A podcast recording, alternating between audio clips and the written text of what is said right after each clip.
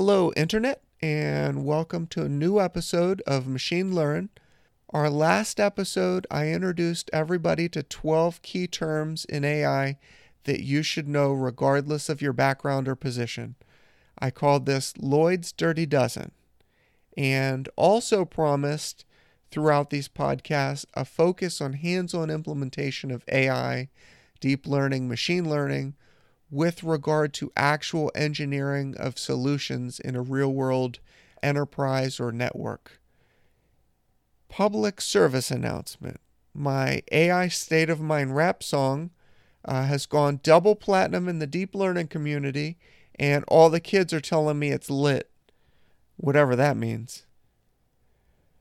So, let's talk real world.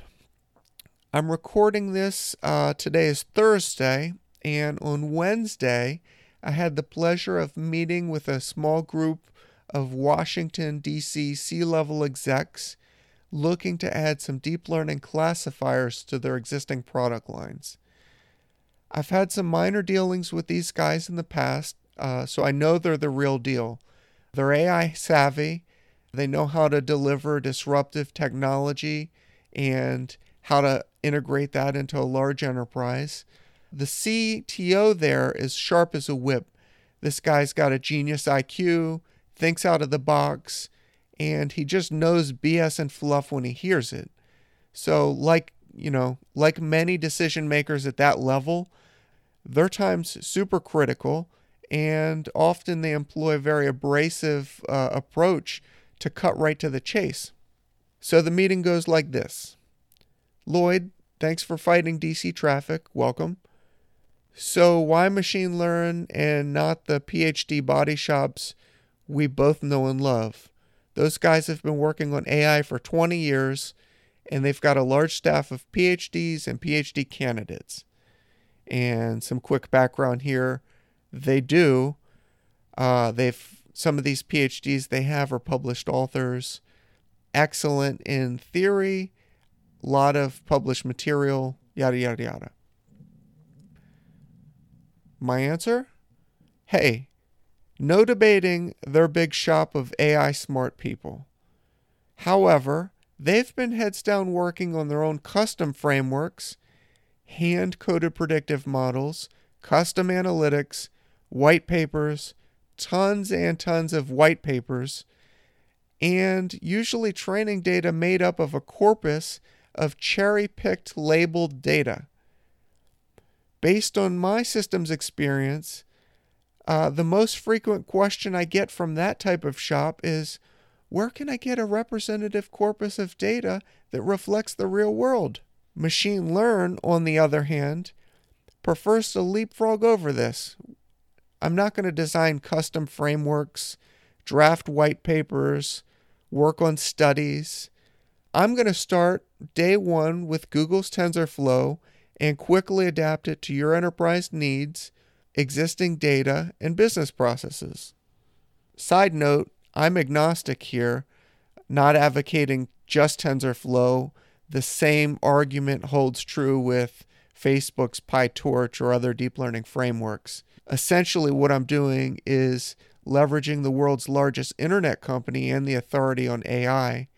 The other guys will fly some PhDs down here spend tons of billable time tweaking their inferior frameworks that are custom hand coded, and the end result is a slow roll AI deployment, wanders down blind alleys um, at your billable expense, and they're ultimately just playing catch up with commercial AI deployments.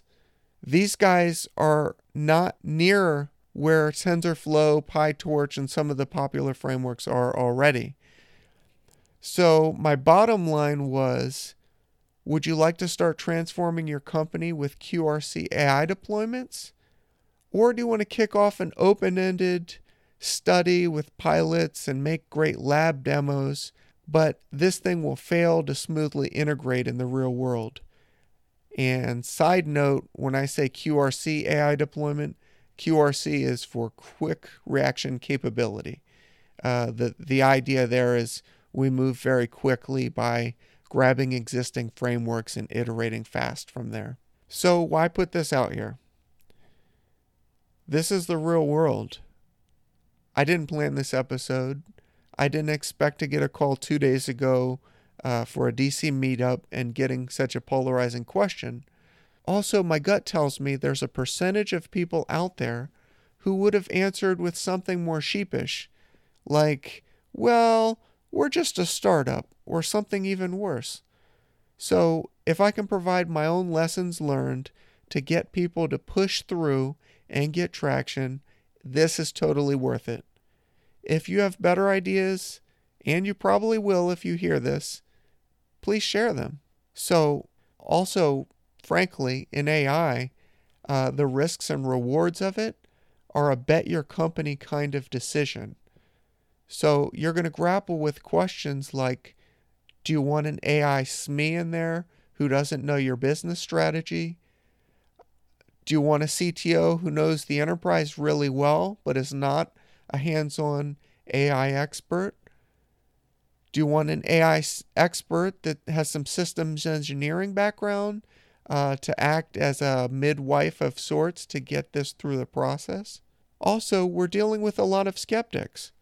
However, one thing most agree on is over the last five years, we've made huge successes in deep learning, computer vision, speech recognition.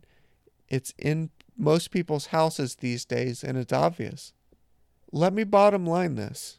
Now is the right time to get an AI pilot going, leveraging an enormous investment of current COTS AI technology.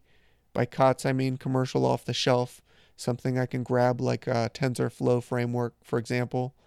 Um, and don't wait for another white paper, right? Because your competition's going to have a head start.